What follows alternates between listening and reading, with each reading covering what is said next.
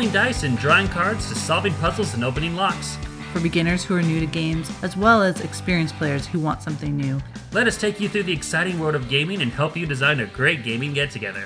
We're your hosts, Lauren and Greg, and Friday is game night. Happy Friday, everyone. Welcome to Friday's Game Night. In this episode, we'll discuss how the look of the game can make a big difference in how you play and enjoy that game. In the Dice Roll, we'll talk our favorite game expansions, we'll give a spooky escape room report, and of course, talk our Friday favorites. You know, Lauren, they say that you shouldn't really judge a book by its cover, but that's for books, not board games. so sometimes I think the look of a game can really influence whether you buy it or not. Very true. And how much you enjoy it as well. Yeah, I mean, there's been a lot of games that I've looked at on the shelves. Like, you know, you go into a board game store or even like a bookstore or something because like they sell them in like Barnes Noble and whatever, you know. And I'll be like, maybe I want to get a game. Look at this. Like, ooh, this looks pretty. Oh, that looks cool. Mm-hmm. But like, it's all about me just getting the initial like grabbing me with that, you know, three seconds of look at this art, look at the theme, look at the how maybe the board looks like it's laid out and designed in the back, mm-hmm. you know, and then that's really what influences my decision the most. So recently, when we were going on to go buy a new game, that kind of was being a major influence for us, you know. So mm-hmm. we thought that'd be a good episode or a good topic for us today about how the look of a game really matters. Looks do matter.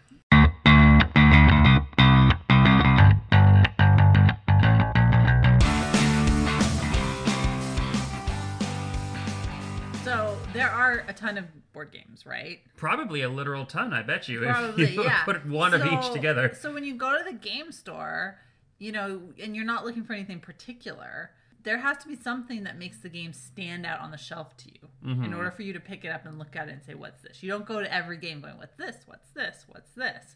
You know, we're not Jack Skellington.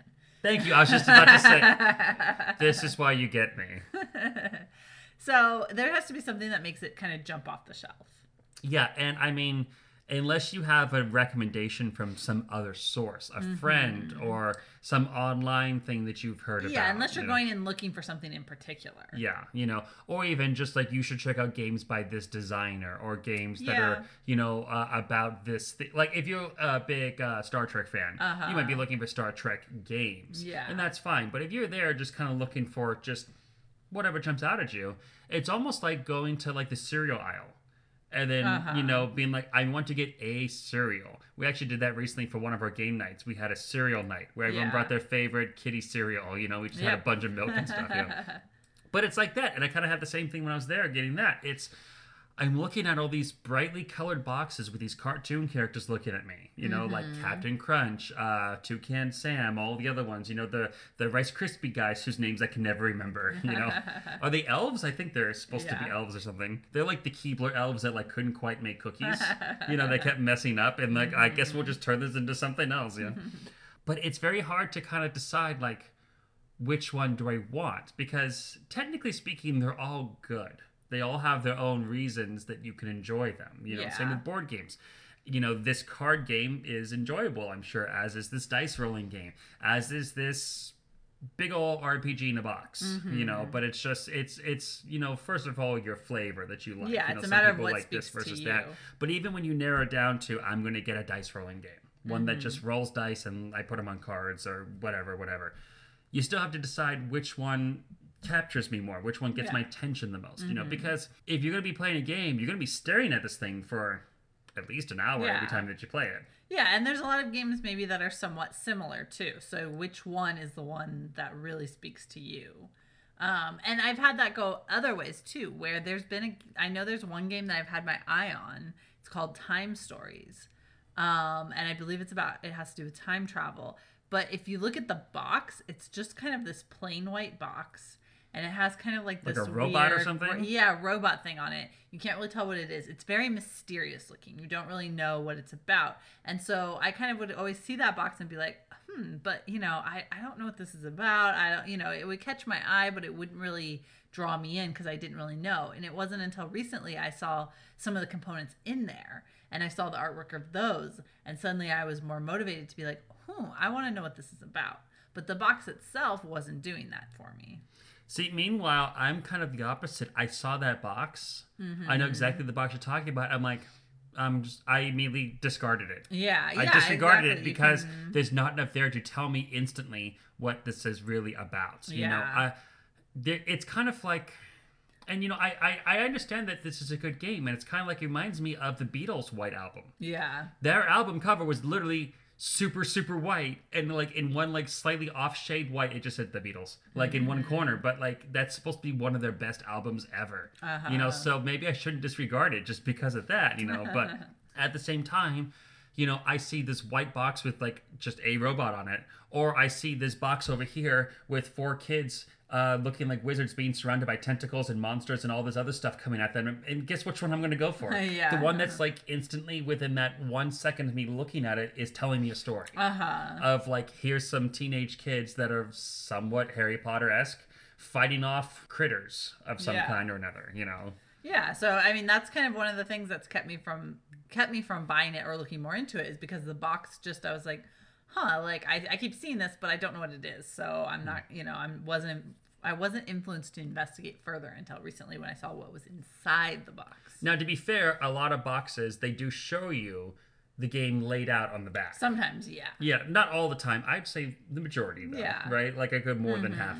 You know. Yeah, but even then, sometimes like sometimes it's a good way to get a Mm-hmm. flavor or sense of it, but sometimes you can't, you know, because it's like small and you're not sure, you know. Yeah, but I mean, I do know I've seen the thing for timeline as well, and I've seen how it's kind of like a elongated board, and it looks like Uh-huh. the. For me, once again, it's I need to be told immediately, or at least have a sense of how this plays and like what my main thing's going to be. You know, Uh-huh. and yeah, there's a couple of paragraphs on the back that can explain that to me, but at the same time, if I'm like. You know, just in a kind of indecisive mode. You know, I don't want to sit there and read everything. I'm not going to read the back of Uh-huh. every cereal box. Going back to my original example, reading the backstory of Captain Crunch and how he like you know started off as like a, a cabin boy and made his way up to captain Uh-huh. or whatever. But that back of the box can also be very telling and help make that decision of whether you're going to buy it or not. It can, yeah. Because, um, for instance, you know, sometimes you'll pick up a box, you'll turn it over, you'll see all the components, and you'll just be like, "Oh, whoa, that's way too many components." Sometimes it's way too much. It's way too much stuff that looks super complicated, and I just no, I'm not going to invest in this. You know, recently I showed you a Kickstarter that I had found, and Mm-hmm. at first, my first inclination was, "Oh, this looks really cool." The theme looks cool. They put a lot of work into making the, the video for their Kickstarter. It has really highly detailed miniatures. Yeah. I liked the theme. and you but showed me then- this video, yeah. and like as we're going along, it's like it's got little hexagonal squares that you can lay out Mm-hmm. different each time. And as you go along, stuff happens, and you start to flip those over to show that this room is done or destroyed or whatever. It's got cool little miniatures, and yeah. But then the video kept going, and it keeps adding on more pieces. Oh, you're putting cubes on the thing. Oh, there's extra cards on the side. Yeah, oh, there's monsters you can pull out. Oh, those monsters have stats. Oh, blah blah. blah. You know, yeah, like, and then it's like zooms out and it shows this huge table full of stuff, and I'm just like, oh no, this is too much. Like, no, no, no, no, that's too much. Like- I, I can't invest in a game like like, I said, that. it's and the- some people like that, but you know, that's where I think that back of the box really like lets you know: is this the game for you? Is this too many components? You know what it is? The box of a game, it's like its handshake in introducing itself to you. Mm-hmm. If you have really cr- like bone crushing handshake like that, you're like, oh no, thank you. This is too much for me. If you have like a really limp handshake, people are like, uh, that's I'm not gonna, uh-huh. you know, this that's not enough. You got to have just the right kind of you know level of you know um not too complex not too simple Uh-huh. sometimes you know like sometimes you do want that hardcore complex like let's get into this let's let's learn this and like make this an entire thing you know that's fine but other times you're like no i'm looking for like something more middle of the road so and like yeah as cool as that game looked i was like oh no that's like three or four layers too many Yeah, exactly. Just too much. Just the setup alone would take so long that Mm-hmm. by the time you set it all up, your friends would be bored and not want to play anymore. Yeah, and and that's the main problem with it. It looks cool, you know, but at the same time, it's as daunting it is for you to try to learn ahead of time. And we've talked about this before, saying that if you have a new game, being that you are the owner, it's your Uh-huh. responsibility to learn the rules ahead of time to teach people. If it's going to take you more than five minutes to teach people how to play, it's going to be a hard sell unless everyone knows on board ahead of time, like, okay, we're going to learn a really complex thing. you know? Mm-hmm. Yeah. Because otherwise, it's going to be like, uh, you're going to lose them, and then you have to reiterate things. And then as the game goes along, people make mistakes. And, well, I didn't know I couldn't do You know, it's too Uh-huh, much. yeah. So, like, really, just look into the back of a box sometimes. You can be like, uh, too much. Yeah. So getting into that low, when okay, so we've we've passed the box, open the box. We're getting into the components. I feel like components can really also make or break the game. You know, I know for myself because I paint the miniatures for our D and D sessions and things like that. Um, any game that has miniatures, I'm automatically more drawn to nowadays. Yeah. It has a cool miniature, like that excites me. Yeah, exactly. Like if you look at the original version of Risk, Mm-hmm. all the little soldiers and stuff were literally just like colored geometric shapes, like cubes or like circles or Uh-huh. pentagons or whatever, you know, just to denominate like how big and strong that thing was. But now, if you buy any Risk, it's going to have like actual little figurines of like soldiers and horsemen and cannons or whatever, you Uh-huh. know, or whatever theme you're playing. So yeah, like that makes a big difference. I'm going to Yeah. buy the one that looks more like what I'm actually playing than like shapes to just represent. Yeah, it's kind of interesting too because meeples have come a long way, and meeples are usually Mm-hmm. they look like little wooden people essentially. like little people like in the basic star shape of head arms and hand Yeah, legs. exactly. But as as time goes on, you're seeing meeples kind of advance. Like for instance, we own a game called Clank, which is a deck building game where you're kind of doing this dungeon dive essentially. Mm-hmm. And the those meeples, they're still just wooden meeples of different colors to denote player color, but like one is clearly has like a shield. and, one, has, a bow yeah. and one has a sword or a wand yeah it's like Uh-huh. even still there's like a slight difference in like how they look you know Yeah, but for instance, um, a game we recently bought, and part of it was very much the the little figurines that influenced that purchase. Was we got um, stuffed fables, hmm which is kind of like an it's kind of like an RPG game. it's like an rpg in the box yeah Yeah, it's like an RPG in the box, um, which we've actually talked about those in one of our previous episodes. Um, and this one is you're playing as um, a children's toys who are protecting it, them from monsters and things in, in the dark. hmm which is a cute theme once again Yeah. the art would look great the the figurines on the back we're like oh that's adorable we're, we have to get that Yeah, and you can paint them if you want to customize them. That's Mm-hmm. what we're doing right now. Yeah. And so like the art style just grabbed us. We're like, that's a cool idea. The way it's presented to us is awesome, you know. And sometimes like you, it's just fun to look at the figurines. too. Mm-hmm. Yeah, I saw the figurines and I was like, oh, those are f- so adorable. Yeah, like I want to like just I almost want to get a shadow box just to like display them yeah, you know? they're so cute. Um, and then you know other components too, like for instance, um, we played um, not this most recent International Tabletop Day, but the previous International Tabletop Day. We played um, the Colt Express game, Yeah. and that one has an actual like 3D train that you kind of build. See, and that's cool because they could have easily just done a board with like you know different um different like square mats that Yeah. represent both the roof and the actual in the car thing that a, you lay out a side view of the yeah train. that's what i'm saying like a side view Yeah. of that but instead they decided let's make it a three-dimensional thing that you can actually like put together and they even like link up so you can drag the train along if you want you know Yeah. it's adorable Yeah, and those components just like it. It. I mean, it's a good game as on its own. It. Mm-hmm. It would. You know, if they took that art style and applied it to just a flat board, it would be fine. it still works but that that extra layer of having that 3D car just elevates it so much more and makes it so much more compelling and, Mm-hmm. And- fun. And I have to say also an extra points to them for the design of the box. That the Mm-hmm. box is designed to hold these things together once they have been completed. They actually has like little sections to put each train car yeah, in. so you don't have to disassemble. You don't have it. to disassemble and reassemble each time. Major points for that. Yeah. Um, and then one that we recently picked up was um, Potion Explosion, Mm-hmm. which what I, the thing that really drew me into it is I saw the actual. It has like a really cool mechanic of marbles that are falling and they hit each other, and when they hit each other, it causes what's called an explosion, and you get to take those marbles. Mm-hmm. And it actually has like this little this cool little thing that you assemble that you pour the marbles into and they all fit into these little slots and you pull them from there and then they refill on Yeah. their own and it's just like this cardboard thing and you build it and it just looks really cool and it like it's so neat to have this little thing with you um, that it just really like automatically when I saw that I was like oh I I kind of heard of this game now I want to get Yeah. this game it's cool But then meanwhile, you have other designs that can be simplistic, but sometimes you can Mm-hmm. go almost too simplistic. Like it, it doesn't do it for me necessarily. Uh-huh. Like there's this list that we looked up recently. Um, that was the top 10 uh, game designs, you know, just to kind of see, like, doing research for this, you know, like Mm-hmm. Yeah. what kind of other things are out there that maybe we haven't seen. Mm-hmm. And there's this one that they had called Yard Master, which is a card game And from what I can tell in the research I've done, it's like you're the master of like a train yard, Uh-huh. and you have to like put the different trains in order, like locomotion, you know, um, like the main stock cars, you know, things like that, and then you have to kind of organize them.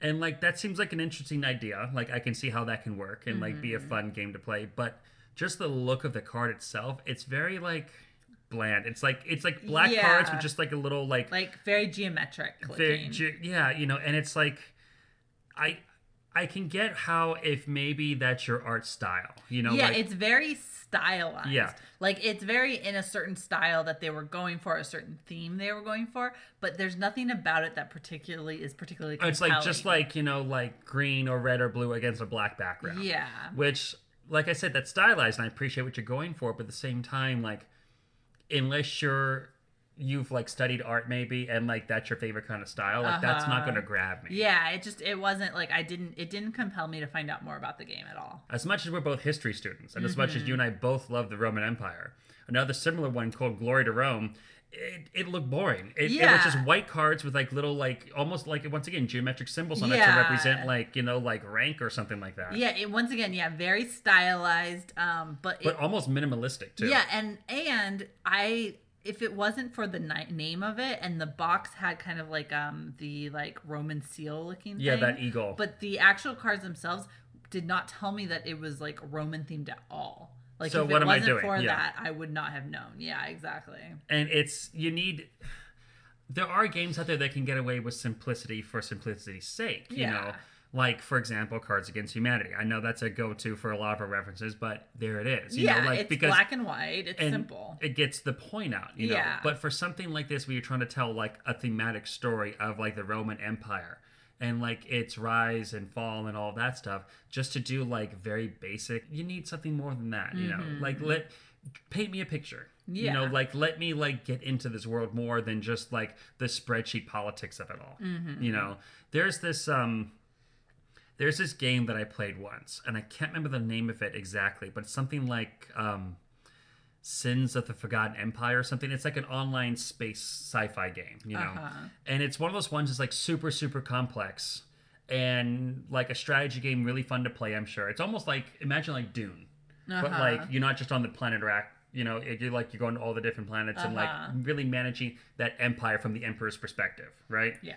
except 90% of the game is played by looking essentially at spreadsheets Oh. of like here's what the income is of spice from this planet here's what the income of ore is from this planet there's a rebellion on this planet do you want to squash it Uh-huh. you know kind of thing and like just looking at spreadsheets and like data entry and stuff Yeah. like that like, Yeah, I mean, I'm sure there's it has an audience, but it's yeah, it's not super compelling. It's never. I'm sure that game was never a big hit game because you know. No, it's as far as I understand, it's got like a cult following, Yeah, but essentially that means like there's a few diehard fans who are like, yes, this is mine. Yeah, that's what I said. I, I feel like some of these things they have an audience, but they're never going to really become a big thing Mm-hmm. because the the majority of the population isn't going to catch on to that. Yeah. Um, other than the physical look of the game, though, Mm-hmm. I think another thing that's important is how it's actually physically designed and laid out. Uh huh. You know, because sometimes games can surprise you. Like, yeah, there's nothing wrong with having a board that folds out, you know, and everything. But if you can throw me like a curveball, like um, it's not just a square board, but one that we saw while also doing research was this game called CO2, where it's actually a, a circular board and it has the the earth around it with little figurines to, or like little spaces to track your progress of like how much CO2 is developing on the planet, you know, Mm-hmm. you know, the atmospheric uh, conditions.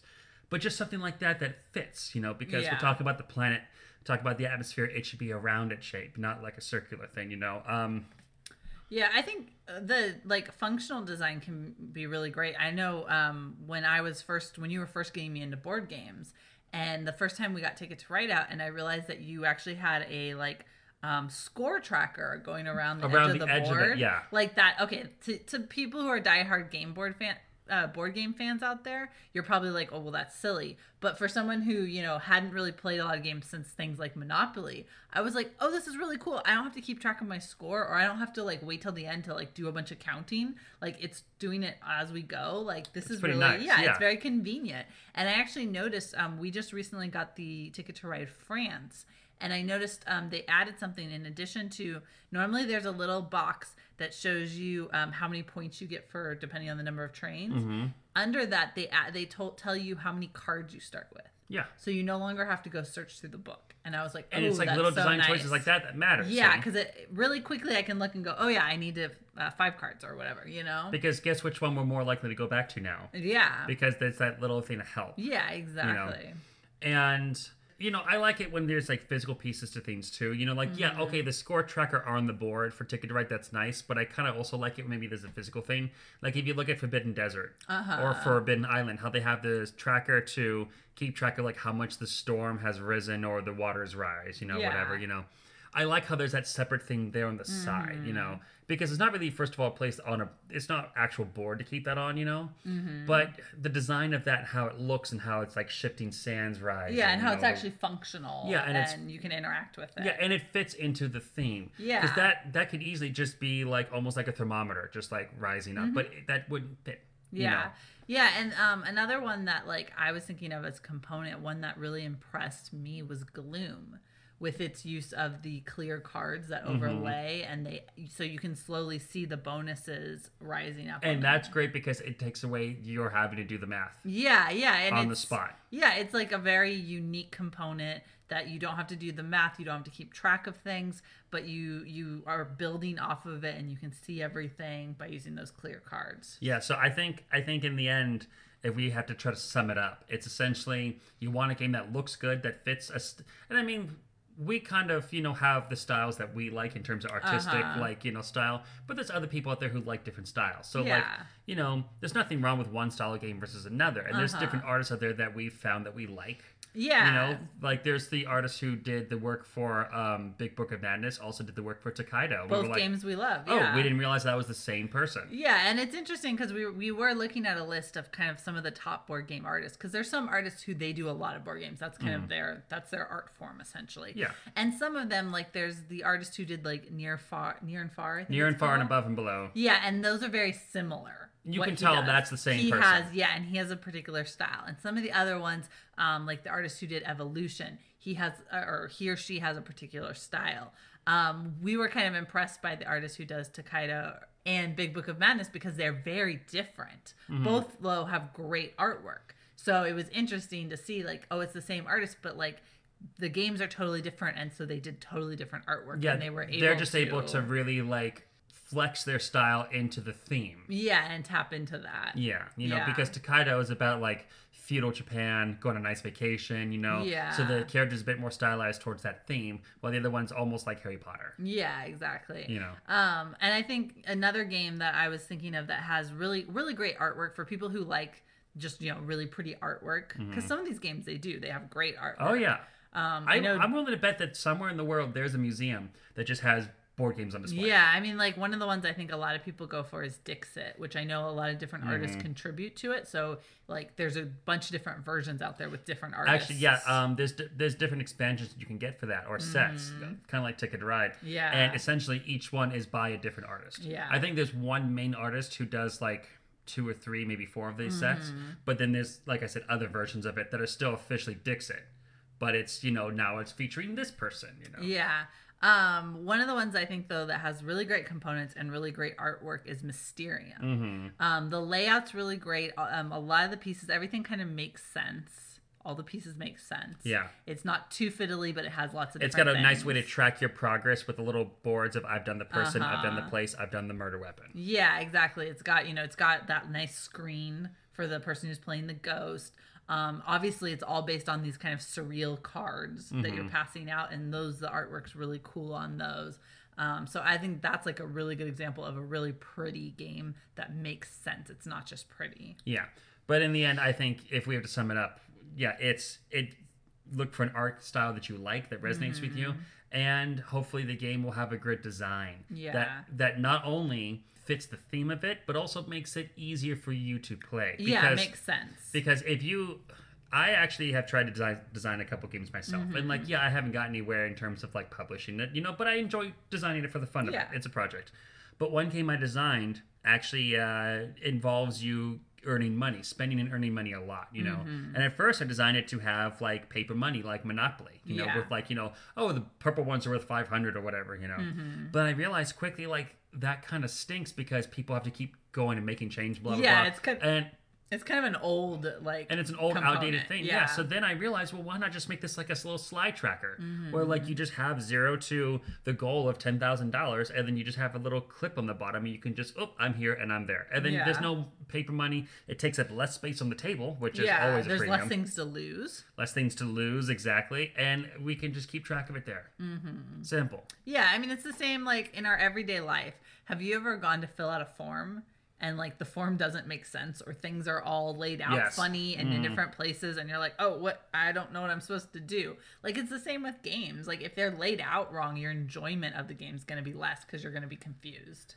Exactly, yeah, and you got to really try to figure out what is going on. Like, I don't understand what you mean by this, you know. And okay, Mm-hmm. Like the ticket to ride thing that you mentioned earlier. The thing that's kind of genius about them is that they design their boards with their instructions to be universal. Yeah. The the symbols that they use to explain that you start with this many cards, you're only supposed to have this many trains, are relatively non-linguistic Yeah. if you just look at it, you can understand what they're trying to get at, Mm-hmm. you know. And I mean, yeah, there's going to be a few people who may be like, I don't know what this picture means. I don't know what they're trying to get at. But then, of course, you have the rule book Uh-huh. to explain that, you know. Yeah, you know what's funny is my mom always every time she plays it she forgets because you know if you look at the the different colored cars they have a little symbol on them and she's Mm-hmm. always like oh wait does that matter and I'm like oh it's just for people who are colorblind Like, And once again, that's a you good know- design because you're considering people who have certain disabilities as well, like color blindness. That could be a big issue, but probably a lot of people don't consider when designing games. Mm-hmm. yeah So Ticket to Ride, even if you're completely I Love Lucy colorblind, you know, black and white vision all the way, um, it still has circle, X, square, triangle shapes. yeah So that okay, well, circle cards go onto circle tracks. yeah and it can still be fun for you and it Yeah. doesn't matter as much because that you can't see the colors Mm-hmm. I mean, like, yeah. So when you hear all your friends saying, "I need orange cards," you're like, I don't know what that is, you know. The other thing I really appreciate in some games is ones that well one I like ones that have to like not only are pretty but then there's also the ones that are kind of funny like you have your A little bit of comedy never hurts. you have your smash ups Yeah, sure. um you have which are all these different factions and they're really funny um you also have your um munchkin Mm-hmm. which the artwork on those is always really funny and creative hmm um, but also, what I like about those is I really appreciate those because the card really tells you what to do. Yeah. So that's what it's always like when we introduce someone new to those games, we're like, don't worry so much. The card will tell you exactly what you need to do with Mm-hmm. it. So you don't have to, you know, you don't have to spend all this time teaching them rules because they're like, just and, read the card. and they're relatively concise in what they do. yeah, and they're very clear too. Usually, Yeah. you know, there's not usually a lot of debate. Usually the the when you get more debate about what it means, it's between the people who've played the game a lot. And Yeah. then that's when the debate happens. Well, because of the placement of the comma, I Yeah. have to say, you know, no, and once again, that goes back to simplicity versus complexity. I once uh, was asked to play a game. Um, I forget the name of this one exactly, but it's kind of like that Warhammer 40k, where it's you literally have a table that has like a landscape on it, and you have a whole bunch of little actual figurine dudes, and they all, depending on what weapon they're holding, that's like the stats they have, Uh-huh. and you have to have literally like an encyclopedia book with you to like look up all the stats that this guy can do this and this guy Uh-huh. can do that. And you have to measure out the thing. That's fantastic for people who like all that. I don't need all that business and busy work. You know, Uh-huh, like that to me felt like homework. Like just trying to get the guy to move was like, oh, what page 65, 56? I don't know where I am anymore, you know? yeah. And like I get like that it's hardcore and you know they actually have to like draw a line of sight. That's really accurate and detailed and I love that people enjoy that. I like maybe watching that because it's fun, but I don't want to have to memorize all that garbage. I'm sorry, like, you know, that's too much for me. Yeah. So it kind of reminded me when you mentioned that Smash Up has the rules explained on them. These guys Mm-hmm. don't. It's just a little figurine, but you got to remember that this dude, you know, his name is Jack and he likes bacon cheeseburgers and he has a range of five and a and a plus seven sword, you know, whatever. like I don't know that. But you know, Lauren, looks and design aren't necessarily everything. And sometimes with a game, uh, as good as it can be, as well designed as it can be, and how good it looks, you can always improve upon it, right? It's not always going to be the ultimate end result. Uh-huh. And so that's why for our dice roll today, we're going to talk about great expansions to games that brought some kind of an improvement to the uh, overall gameplay and design. So you know what I like about games, and this is something that you kind of introduced me to, is a lot of games nowadays have expansions that kind of they'll add a new element or something, and it keeps that game from getting stale. Yeah, I think a good expansion. Don't get me wrong. There's lots of other expansions that just add more stuff. Yeah. Like for example, um, the Mysterium expansion. Uh, I okay. I will say this. I don't have the Mysterium expansion, but I've done research on it. All it seems to do is just add more characters and more. Um, you know, Ghost Vision cards. Uh-huh. It doesn't seem to add a new layer or a new Or a wrinkle element, thing or yeah. element. It's just more, which is fine because, or like the Cards Against Humanity cards. It's not like it's a different kind of thing. It's, It's just new here's more new stuff in case you've played this one to death and Yeah. you need some fresh. Yeah, you know, and I think that's you know, I people get I hear a lot of bad things sometimes about Cards Against Humanities, and one of the things is I say, okay, well, it's kind of a classic. You never have to teach it. It's always kind of a crowd. Pleaser. It's a pleaser. 10 second teaching. Yeah. Yeah. exactly. So that makes it. That's why it has such good replayability. But I think one of the reasons that people find it get stale is because they only have like one version. They don't Mm-hmm. have all the expansions. Whereas for us, when we play it, we have all of them. So we like rarely see a card again for like maybe years. Yeah. So, because we don't play it that often. But you know what I mean? So it keeps it fresh because we don't see these cards. So how many times have we been playing and be like, I've never seen this card before? I have. know? It's like Gandalf in the mind. I have no memory of this card. Yeah. Like, you, know, like, you know you've been there. You know you've seen it. Yeah. But I have no idea where that came from. but yeah, so I think a good expansion, like uh, we already said, is one that adds something new to the game. It's not just more Uh-huh. material. Oh, you know, it's just more of the same. yeah. It's actually something that's mechanically or designed differently so that it makes the game have almost a completely new play or at least a new rule added on. Yeah. So we were going to list today some of our favorite expansions.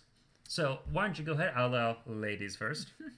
Well, obviously, as we've discussed many times on this podcast, one of my favorite games is Ticket to Ride. Boop, boop. And Ticket to Ride has a ton of expansions. Um, I think they, they have some pretty brilliant marketing. One of the things I like about them is they're um, they use the same uh, box every time. Mm-hmm. So like they've really only had to produce one kind of box, and their game always fits in the box no matter what expansion it is. I will say, uh, not to disagree with you, but Mm-hmm. there's technically two boxes. There's also the thinner ones that's literally just a map, Well, and then it's other ones that, bigger. and then other bigger But ones like that insert, can actually fit. Yeah, yeah, the insert, like even the newer, we got a newer one recently, and the insert is exactly the same. It's just not full. Yeah, but you're right. Yeah, the actual how it fits into the box Yeah. Mm-hmm. is exactly the same. Um, and each of them, you know, each one, it's basically the same game. You know, Mm-hmm. it's Ticket to Ride. It's and one of the things I like about Ticket to Ride is it's very easy to explain. It's very easy to get going with it. Um, and then it's all just about kind of strategies Mm-hmm. that you develop over time. But um, each one has like one new little rule that they add in to make it a little bit different. Oh yeah, or one little element, and they each have their own kind of little bit unique look as well. Um, so actually, one of my favorite expansions of Ticket to Ride is Ticket to Ride Germany, um, and we actually don't own a physical copy of that one, but I find that I play on the I we've have played the heck out of it on the app. exactly I have the app, and that one is the one I always seem to gravitate to. I just really like Germany. I like the layout of that map. See, I can't play the Germany map anymore Uh-huh. because I found the ideal route. That like as long as I can hit this, and even like a Uh-huh. secondary idea, like if okay, if I don't get this one connection, I can still go slightly around. But as long as I can hit this perfect like little cross section, I can just keep drawing ticket cards all day and just rack up hundreds of Uh-huh. points. so it's it's kind of like I played it so well and so much, like it's not fun anymore. But I, I get what you're saying though. I wouldn't I Uh-huh. wouldn't have gotten to that level of If knowing the hadn't- map so Yeah. intimately if it wasn't for the fact that it's such a good map. And Yeah, it is. It's a really fun map. I don't know what it is about it, but like I think because you get to go to the other countries too. well, first of all, that's that's the first time, as far as I know, that they've had the country tickets, where it's not just get from this city to this city. It's get from this city to this country, or from this country to this country, Uh-huh. and and there's multiple spots in which you can access certain yeah, and it, countries. they, it doesn't matter which one you go to. No. So let's say you need to get from. This is me throwing out names because I can't remember the name. It's all uh, Mm-hmm. yeah. foreign cities. Let's just say you need to get from Berlin to uh, France. You know, it's not just that one spot to get to France. It's actually two or three spots. Yeah. So even if you took a route and my friend took a route and you know my sister took a route i still have an option Mm-hmm. it might stink to have to go all the way down there when i wasn't really saving up to afford that but it's still i can make it Yeah. you know so i like that plus also they have ones that say um, you go from this city to one of the four countries Mm-hmm. and if you get to this country it's worth five points. If you can make it to this country that's a bit further away it's worth seven points. This one's worth 12 points. So it's you know Yeah, and it doesn't It- really matter how you get there. yeah it doesn't matter how you get there but depending which country you can reach for the Mm-hmm. furthest you get more points for your reward and i like that. I like the fact that it's it's an x factor of well i don't think i'm going to make it this far. I don't think i'm going to make it all the way over there but i can probably make it to germany uh, or uh, to uh, austria i mean Mm-hmm. Yeah. i can probably make it there because it's literally right next door so i'll just settle for that like i like the fact that in this game you can settle for like i'm not going to make this cross country trip Uh-huh. across the map but i can go halfway sure no problem i just need to make that one connection i'm solid Yeah. um, one that I like is um, I, I do like card games a lot, you know, because it, you don't have to have this big board on the uh, table to take up all this room. Not that there's anything wrong with boards, but I like to also maybe have a couple snacks out, you know, and stuff like that too. Um, so one that I'm a big fan of is Smash Up, and there's a ton of expansions out, but the one that I think really made a big change for me, and once again, I don't have all the expansions, and there's a few that came out in be- before this one that I don't have. But the one that I first noticed this for was a Smash Up expansion called Monster Smash, which has vampires, giant ants, which all have like queen themed titles, like, you know, Killer Queen, stuff like that. Uh-huh. It's great. Uh, werewolves and Frankenstein and his monster as the uh, themes of the day. Uh-huh. You know, so you can have like uh, killer ant vampires or, you know, whatever. Yeah. And what I think is so great about this this expansion, and like I said, there was two more that came out, like a Cthulhu one and something else, but I didn't get those, so I don't know if they have that and they're not. But in this expansion, they introduce uh, the element of point systems or tokens to upgrade your cards. Uh-huh. So it's not just I put down my King T Rex and it's worth a seven and it's going to stay a seven. I mean, yeah, there was cards that I could put down that says like, oh, it has an augment, so it gets a temporary plus four just until the end of the turn. No, in this uh, expansion, there actually are little tokens you can put on your card to be permanent upgrades, and you can keep stacking those up, and they keep you know piling up and piling up. So I really like that idea, and even like I think the ants can move those tokens around a lot. You know, Uh-huh. so I think it's cool that they introduced the idea of permanent, like you know, buffing yourself up, not just for like because sometimes that plus four for temporarily, it's great, but It goes away. it, it goes away and that's not going to cut it right now if i could get my guy a bit stronger over time then that would be fantastic you know so i think the idea of introducing another layer of of enhancement tokens you know Uh-huh. my only gripe though is that the tokens they give you to act as enhancements are the same tokens you're supposed to use For points? for points yeah. so, I mean, granted, the tokens they give me for this expansion have like little lightning symbols on them, Uh huh. but also it's very faint and it's the same color scheme as the main points Mm-hmm. of like, you know, the blue ones are worth one and the yellow ones are worth five. Uh huh. But at the same time, it's like y- you could have given me like some other kind of design, you know, for what the tokens look like. Yeah. Make, make them like little triangles or something. Something E- different. Yeah, a different you know? shape or even just a different color. Yeah. Instead of blue and yellow, let's do red, and green. Yeah, or something. you know but once again it's you know some designs are may not seem like a good idea to us the audience but for the designer him or herself Uh-huh. it makes sense. Yeah, and it was probably easier to or do maybe something similar. or maybe based upon what you said for your ticket to ride one. It's just that was the pre-main thing that they had. It's a minor change it's just putting that little lightning bolt on it and you save costs. Yeah, you know and and you know what? It still works. Yeah. Plus, now you have more um, more victory points tokens, so technically you can even have more players. So maybe there you go. I already found the answer. you found you, you got there eventually. So okay, of those four factions, which one's your favorite? It really depends upon my mood. Like, yeah, and also what you're comparing it with. well, that's true too. But if I was starting out fresh, like I haven't mm-hmm. picked yet, and sometimes I do this. Sometimes I break out my expansions and I'll put out force particular ones and say like I have to choose one from here first. Yeah, Like, you haven't played. I've done that with something. you. Where like, Yeah. especially if you get a new expansion. I think I like the vampires the most, just because they're all about draining the strength from other Uh-huh. players and put it into their own. The werewolves are pretty great too. I'm not as much of a fan of the ants. I, I gotta say, as much as their cards are great and like every Uh-huh. just their play style doesn't mesh with my with personal your playstyle. with what I like to do. You know, Frankenstein's monster, I haven't had too much experience with. I think I've only played it with him once, and I just got a bad pull or something, and like I just remember Mm-hmm. Like leaving a bad taste in my mouth. Yeah. you know. So yeah, so I think I got to get into the vampires. They do not. Well, they do, but they do not suck at this. You know, simultaneously. Uh, so okay, so my second pick is one that maybe there, you know, there might be some controversy over. Um, I'm gonna fight you in this one. so one of the games that's probably most known for its many, many expansions and many, many versions is Munchkin. hmm And my favorite Munchkin is Steampunk Munchkin. I had an argument with you, or almost an argument with you, just before we started recording this, that said that no, that is not an expansion, that is a version. It's a version, probably. But at the same time, I'm willing to give it to you because I choose life. No, um, I think if you I look mean, you can mix it with other ones. We've done that exactly. If you look at it from the viewpoint of Munchkin, the original is the base, and then this is what came after. yeah, Yeah, I'll give it to you. It's technically an expansion. You know, um, I don't know if they have any expansions expansions for steampunk, which is too bad because it's it's a popular theme. Mm-hmm. I think that people would like it. But yeah, I'm I'm willing to give you begrudgingly so and under great protest and possible threat of my life that this is an expansion. Go ahead.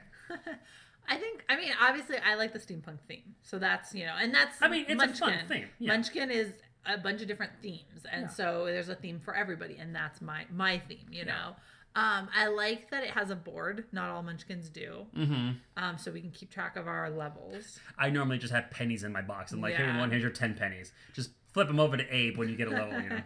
like I know um, one of the ones you have. Um, the Nightmare Before Christmas one, and I don't Mhm. believe it has a board. No, it does not. Yeah, so it's But it's got a really cool looking box. Like the inside of where you keep the Yeah. cards has a actual. Um, I also so the one the other version of Munchkin that we've played a lot recently is the um, Marvel version hmm because our friends have it. And the reason I like the steampunk better is the Marvel one. It's there's some kind of weird balancing with it where it feels like you you you um, level up and you get you beef up really fast. hmm Um, and then it makes it really hard to end the game because no one like no one's getting to that last level because everyone's so Well, it just it seems that every time we've played it, that there's such a, a valley where there's no monsters Yeah. in the deck. It's like where'd they all go? Like Uh-huh. I like there's five of us sitting on the edge of victory. Someone just needs a monster, but no one can find one to save anything. Uh huh. Um. So I don't. I don't know. There's and also like it's it's not as one of the things I like about Munchkin is all the versions they're kind of cutesy and they're kind of clever and jokey, Mhm. and I don't feel like the Marvel one is like that. No, that's just fan service for people who like Marvel. Yeah. So that's one of the reasons like it's not my favorite, and I prefer like the steampunk version. But at the same time, I kind of do appreciate the Marvel one because it adds on superpowers. true. That's an extra bonus, an extra role that you can, you know. Uh-huh. So I appreciate that, you know. So, but yeah, so the steampunk one, Mm-hmm. um, I do think it's interesting how they have the uh, the different classes, you know, because they have like the explorer, the baron, Mm-hmm. The oh, the tycoon. tycoon. That's Yeah, what it was, the the tycoon. tycoon. I like because in a lot of the Munchkins they do have classes like that. Uh-huh. But I, I, I like the bonuses that those give. I can't recall any specifically at the top of my I head. I remember the mechanic one is fun because he gives you a bonus for everything that has a gear on it, and it's Yeah. steampunk, so everything has a and, gear and on that it. and that's I, and that's why I also was considering does this count as an expansion because it adds on to and they did this briefly in a few other Munchkins, but this one really relies heavily upon like really knowing what's your card and like what the Uh-huh. picture is because does this have a gear? Yeah, Where are the gears? Can I argue that this has a gear? Surely it's got some kind of mechanism inside of it that counts as a gear, right? You know. So the fact that you really have to like be invested upon like what is drawn onto my card, yeah, I think it'd be fantastic too if like you went in and just like with a little pen, like sort of. Gear. That's a gear right there, you know. or like get a bunch of stickers, you know. Yeah. It has a gear on it. Look, you know. So yeah, I definitely I'll I'll grant you that boon. It's an expansion. Technically, it's a version, but I'll I'll soft expansion. yeah. Soft. Soft expansion. Okay, what's yours? Uh, my other one that I really enjoy is Pandemic. I love the Pandemic games. I think it's fantastic. You know, getting people sick and then trying to cure them. You know, there was this computer game I played a long time ago where it was actually the opposite, where you were playing the virus and you're trying to infect everybody. So after falling in love with that game and then being able to go on the other side, like, oh, now I have to fix what I just did, kind of thing. You know. Um, and the very first expansion that came out for it, I thought was the best one. I mean, granted, there's been other ones that like um like this one called like the Cure or something, where it actually has petri dishes. You have to move the things from sample to sample. You're trying to like actually sequence what the cure is. You can't just find it by getting Uh-huh. cards. But I never quite got into those, and I just the reason why is because as much as I think I, I would enjoy it, when I'm purchasing games, I have to consider how much will my friends enjoy this yeah, as well. so that it will actually see play. Because if nobody enjoys it, it doesn't matter that you because. I've made that mistake and been burned horribly by that before where I've bought something. Mm-hmm. And like we've said before in previous episodes, some games they can be a lot. Like Yeah. I, we recently bought a game that was like 65 bucks, you know. Mm-hmm. And as much as we'll enjoy playing it for the first time, I don't know if we're going to go back again. So like get your We'll jolly see, get your jollies out of this now, you know. Um That well, the one you're talking about too is one that I think would be good with kids. yeah. So it might be one that we put away for a while. And then when And you're then- when we can yeah. hang out with your nephew or my nieces. exactly. Yeah. But um, yeah. See, there you go. Well, that's a future episode. Games for investment. Yeah. You know. um, but uh, the very first expansion for Pandemic called On the Brink. First of all, it gave me these nice little petri dishes to keep my cubes in rather than bags. I'm like, yes, that's just a design choice that I approve of. You Yeah. know? But it also added a lot more characters that I enjoy. You know that um, have different abilities uh, for your um, your CDC workers that really really make a big difference in how you can play. But the thing that I really like the most about this expansion, and I haven't had a chance to play it like this too often, but they have uh, multiple different versions of it, and one is called the Bioterrorist, in which you suddenly become from a fully cooperative game to an Uh-huh. asymmetric game, where one character is actually an evil person who is designing the disease and spreading it purposefully, and you're trying to mm-hmm. catch him. So it's kind of like the Jack the Ripper, like Letters from Whitechapel game. Yeah. except you're trying to play that game and pandemic at the same time and it's really hard to do. But i but i enjoy that so much. You know i've only ever played it like a handful of times and every single time the terrorist has won because there's too many balls. too much, yeah. and i just feel like there's got to be a way to do it you know because Mm-hmm. i i put my faith completely in any designer that you have play tested this you've worked out all the balancing you know that this works i don't think a good designer would purposely put something out into the world that's like oh it's half finished Mm-hmm. they'll figure it out you know and if you do then i'm not coming back to you anymore Yeah, sir right. you know good day um but I, I trust the designers of z-man games the ones who make pandemic Yeah. and I just I personally haven't figured out what the balance is of like how do we coordinate Well- mm-hmm. going after him and stopping the diseases from spreading. Yeah, I mean, I can't say that I've ever played it with you, so maybe it's something. I mean, part of the problem is right now we're still trying to get through um, Legacy. Legacy. We'll cycle back once legacy Yeah, but I, I think maybe it would be interesting to try it because I think we have a whole new group of players now. Mm-hmm. So see if maybe maybe it was the players you had weren't. You know, they, you were having to do all the mental legwork, and you didn't have other people to help you. Well, I will say, um, two of the three times or so that we played it, um, the Bioterrorist is played by our friend Kevin. Oh well, he And Kevin is a very he's devious purposely person. evil. Yeah, He's very devious. So him, he's like, I was like, who wants to be the bot? My hands up. yeah, you know, kind of. yeah. So it could And just be that he's- too good. Yeah, he's very good at messing up. I think he's too good. Yeah. So maybe that's the problem. It's kind of it's kind of like you know when we play Letters from Whitechapel. There's very few times that I get caught as Jack because I'm just really good. You're at too Jack. good, yeah. So it's almost like don't. well, your learn to be spirit animal's a fox, so Yeah. like I'm pretty sure that's like in your nature to like I'm gonna double back around and go back underneath the thing, and then I'll be right behind you, just like licking your boots, and then I'm gonna go back over here, you know, kind of like you know, really screwing with our heads. All right, but that was our our uh, dice roll there for Yeah. some what we think are good expansions to add on a decent change to things. Now, speaking about changing things up, we did an escape room recently. That how do I want to put this? definitely changed things up a bit for us. Yes. So let's go ahead and get into our escape room report, and we'll fully dive into this.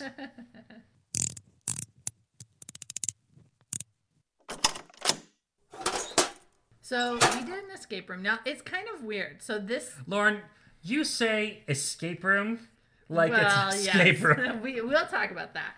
But okay, so this room that we did recently, um, most people just know it as Zoe, Mm-hmm. and that is the room itself is Zoe. The company is actually called um, Escapade Games, and it's in Fullerton, California. Yeah. And it is really hard to find.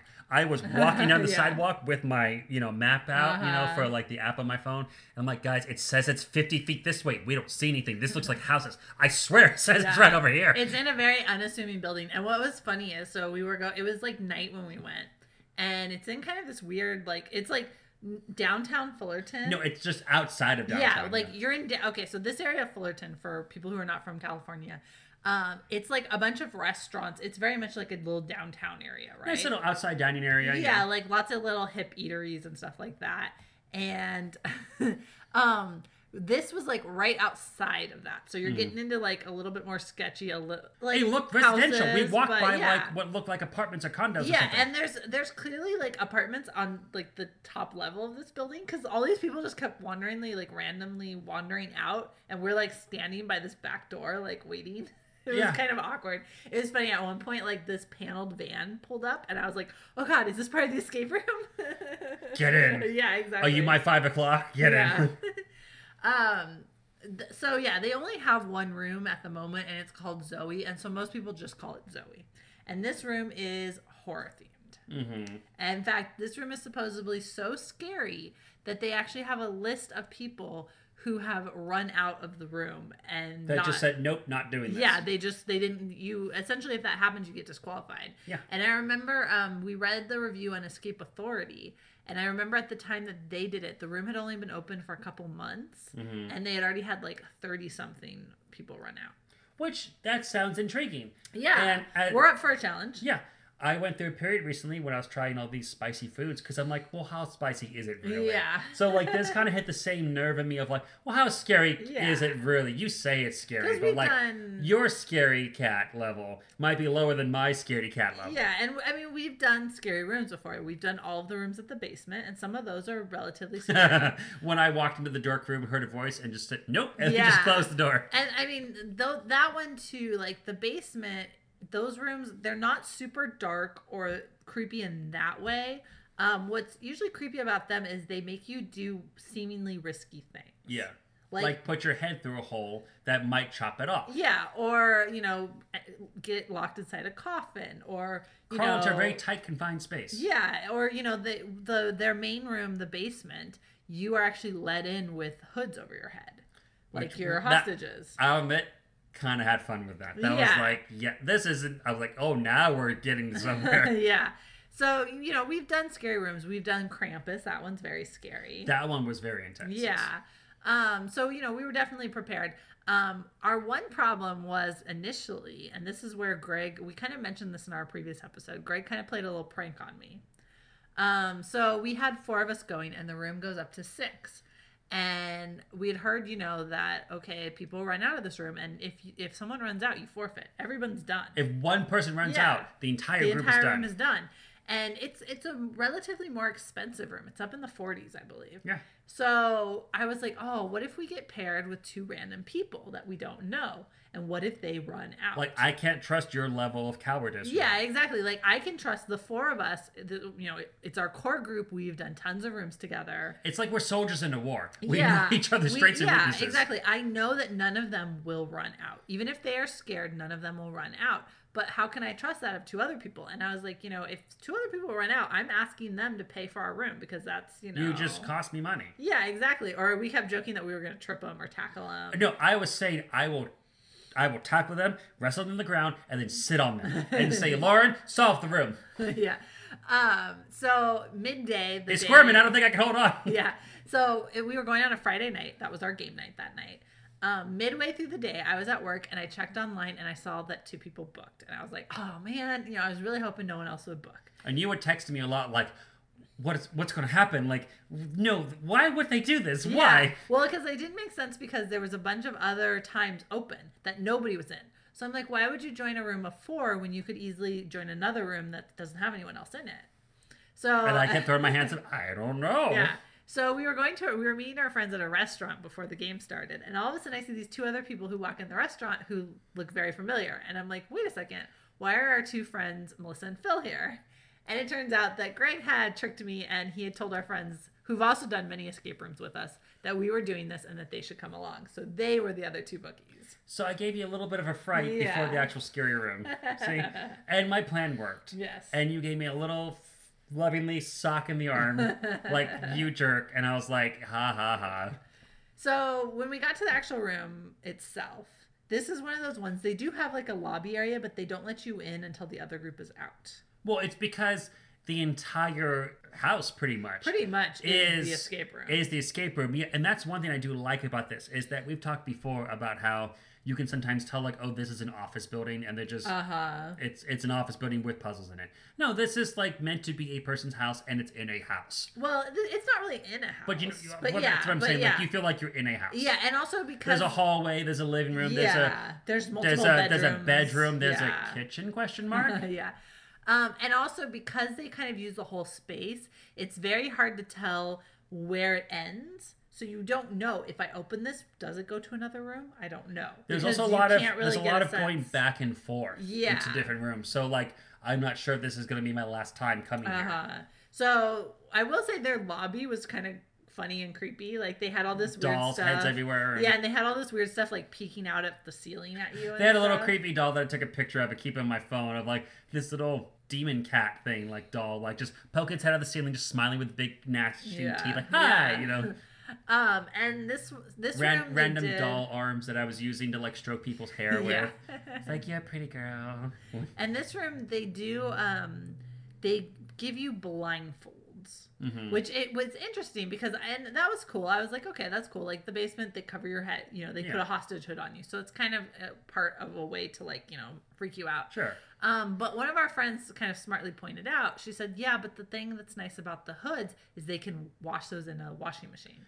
You Yeah. can't really wash these little eye things, you know? So Yeah. it was like, uh, Because it was like you the sleep mask kind of It was thing. like sleep mask, yeah. yeah. And I think she made the joke like, and now we all have pink eye. Yeah, exactly.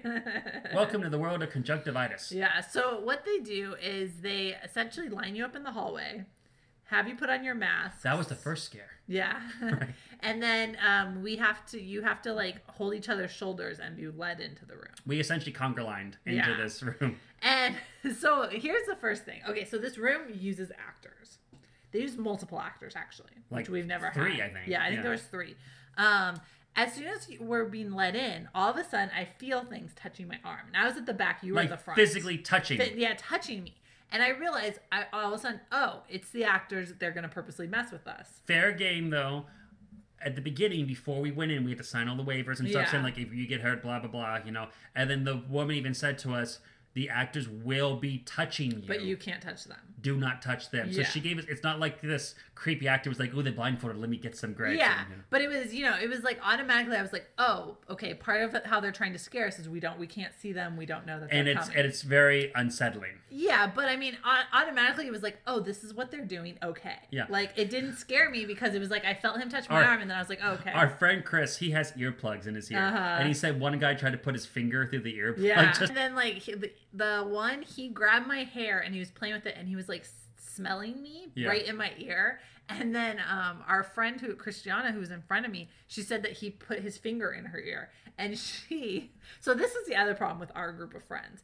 We could not take this seriously. That's why we're hard to scare because we can't take things once you start seriously. laughing, it's kind of hard. Exactly. So her thing response was she said she didn't do it, but she wanted to say, "Ooh, harder." Yeah. but then our Well, I, I think somebody in the group shouted like, "Greg, did you just grab my butt?" Yeah, like um And I'm like, "I'm way up here." yeah, So? yeah. Our friend Phil's like something said something to the fact like Greg's touching my butt later, Greg, later or something. and so we all just started busting out laughing. And then it doesn't matter what the actors are doing because we're all laughing. In fact, the girl was trying to explain more rules to us and we weren't even listening to her because we were all just like dying laughing. See, I I was the one in front, so of course I heard the rules. Yeah. So I had to explain them later. Like she said something about don't, not, never. I don't know. Yeah. So this room, like we said, it's a scary room. The main thing about it that's scary is it is dark. that you can't see. They gave you one of those artificial candles. Yeah. That has less light than an actual candle. And I understand they're not going to give me an open flame because I could drop it and burn the entire place down. yeah. Fine. That gives more light, but you know, that's fine. But like, if you're to give me like one of these weak little candles, at least give me like one that's a bit stronger than that. Yeah. Or give me two for a bigger group. Because we had six people with us, which to th- this room is a full group Yeah. and many times, like granted, along the way, we found other little candles. We found other and little light sources. other candles. But then we would lose them along the way. And okay, granted, I like that mechanic of Mm-hmm. gain some light, lose some light, gain some light, lose some light. But I think to get you started off, at least, Yeah. give us two candles. Yeah, because we couldn't even get our bearings around the room. And then what kept happening is so, say like two people would be working together with a candle, but then there was always kind of two people who were like, I can't see anything, so I can't really help. Because in the very first stage of any escape room is the discovery stage where you have to look around and you have to say, I found this, I found that. and we couldn't see and anything. we're in a room like okay so imagine you're in a room that's around like 400 square feet or so Mm-hmm. and it's pitch black except for this tiny candle that illuminates maybe three cubic feet at best Yeah. You're gonna take forever to find in fact at one point Uh-huh. i was like let me have the candle and just do a very quick lap around the room Yeah. and everyone's sitting there in the dark like well, we gotta wait till greg gets back Yeah, because we can't see anything. And there was stuff in the middle of the room. There was like a chair and stuff, so people kept tripping over it Yeah. and stuff. Um, so that that made it very difficult. Eventually, there was one room that was slightly brighter, and we had we at one point we did have two candles, but then um, the one of the actors broke our candle, and I don't know if she did that on purpose or accident. did she break it or i think she just took it yeah. So okay, we one of the things I do like about this room is they have this like way where they kind of corral you into different rooms and then you have to stay there. And then they move you to another room and then you have to kind of stay there. You're kind of constantly moving to different rooms but you're isolated. There's no kind of going back and forth. You do go back and forth, but not until you're kind of done with that room. And I like the way you say corral because it's not like we're given a clue that says go here.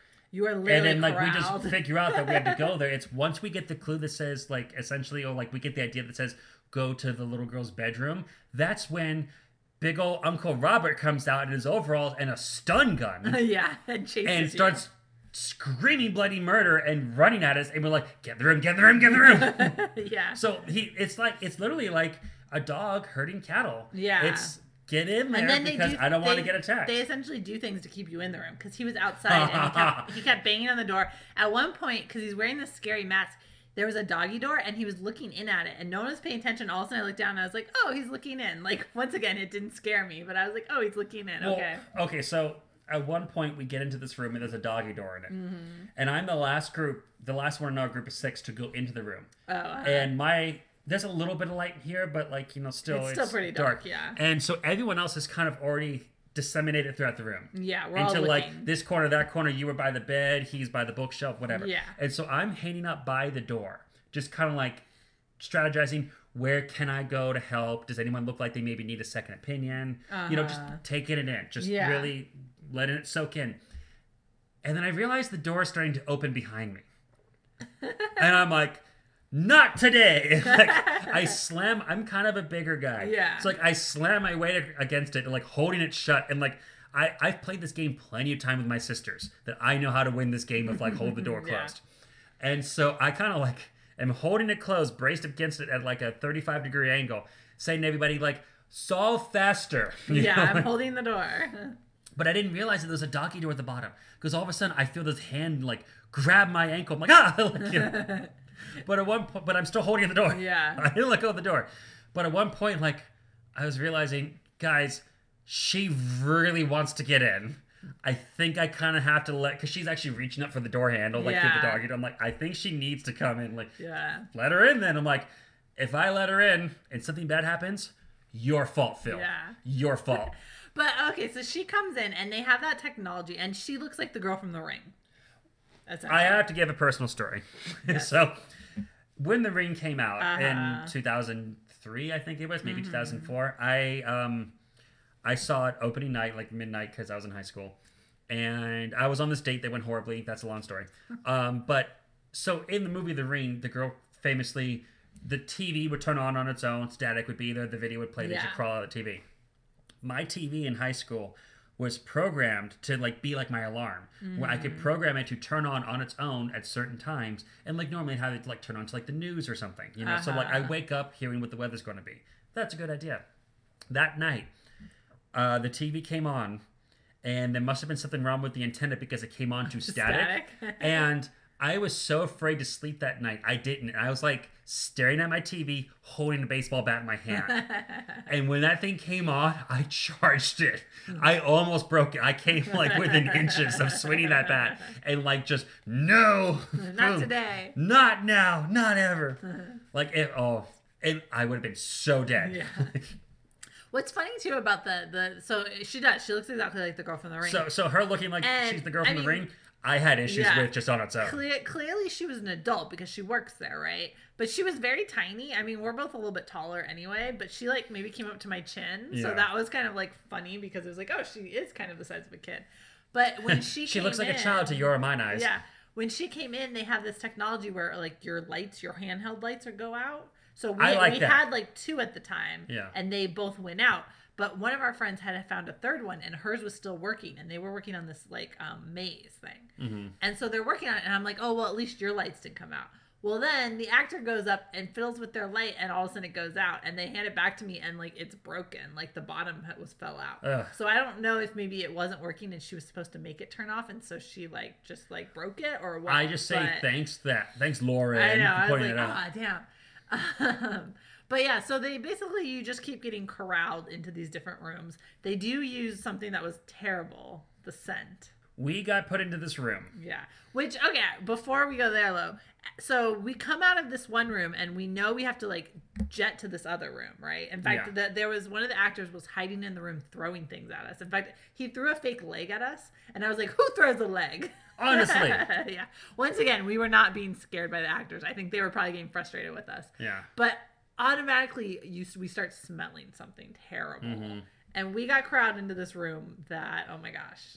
So first of all, we go into the room and we're being chased by the guy with the stun gun, like as the last of us are going in, and the door is just wide open. And like once again, I'm like, Phil, will you race in the barn? Close the door. Yeah. And he goes, Oh, sorry, boom. And I, I swear I heard the actor laugh on the other side of the room. Like, oh my gosh, did you hear that?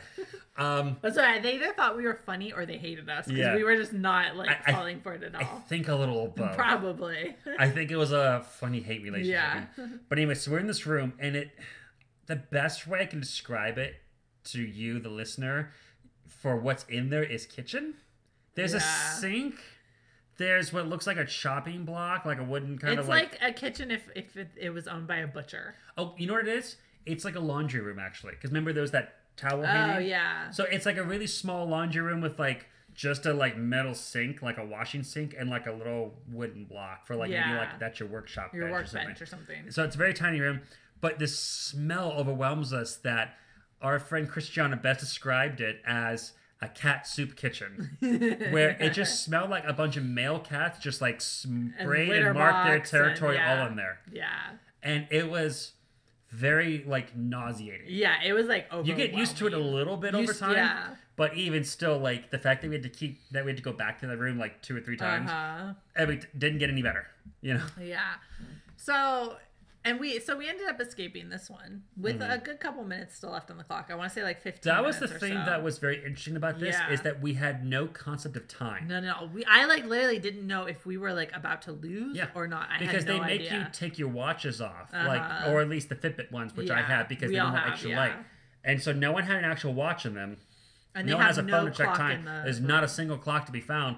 So, and at one point, we were stuck on this one particular section dealing with like dark ritual spells or whatever. Uh-huh. And I'm thinking to myself, man, we spent like what must have been at least 10 minutes trying to figure this Yeah, I out. felt like, we were in there a long time. and like I'm trying to do like the math, like you know how when you're at a restaurant, I like to play this game when I eat out with friends. Like I try to guess what the bill's gonna be. Uh-huh. Like okay, Lauren, you got this. That was about twelve dollars. I, you know, you kind of start to add it up. So I'm like, okay, Yeah. we spent about.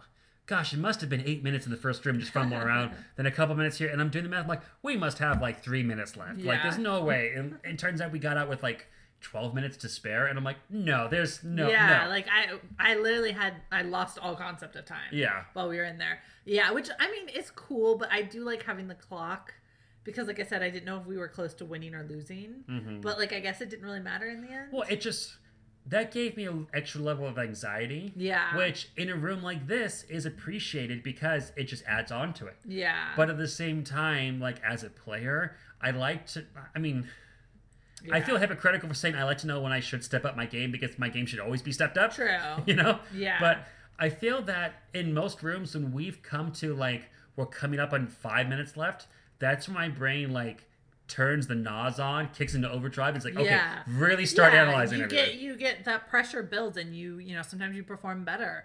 Um it's like studying like right before the test Yeah, and normally, so normally also in rooms, we base our time on, you know, if we need a hint or not. So we'll say, okay, we've spent five, five, minutes, doing nothing Yeah, just like we're just, you know, we're floundering here. So let's ask for a hint so that we can at least get back on track.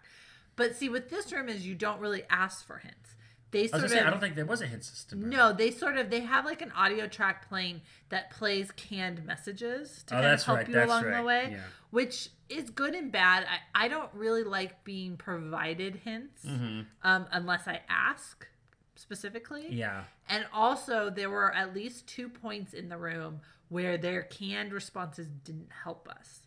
You know, there was one room where Oh, we were yeah, I having know what you're talking about, Yeah, yeah. we were having a terrible pro- trouble because because it was so dark, we couldn't find the clue that just cleared everything up. It told us exactly what we needed to do, Yeah. but we couldn't find it because it was just so dark. And there was some other message that was like way too vague for us to like. Okay, I know, like I know that, but like you need to be a bit more honed yeah, it was kind of like something like they kept saying finish the spell, and we're like we we know, but we don't have what we need to Yeah. do that. Like we we don't have it. Like, at what point do they just go like, It's it's behind the bookcase. You just need to. you Yeah, know, right. like, what point do they like just get on exactly the because it microphone was and like, like, they kept telling us that and we're like we understand what you're saying but we can't find this thing we don't know where it is we're missing something you know so there was that time and then there was another time where um, we were putting in the right combination and it wasn't working and they actually slid Mm-hmm. they sent us a- note like, no, you got that right. yeah, they slid us a handwritten note that says, "No, that's right. Just try again," because they knew, like, we were like, we, you know, this is what the answer has to be. What's Yeah. going on here? At least that shows you they're paying attention. Though. Yeah, But- true.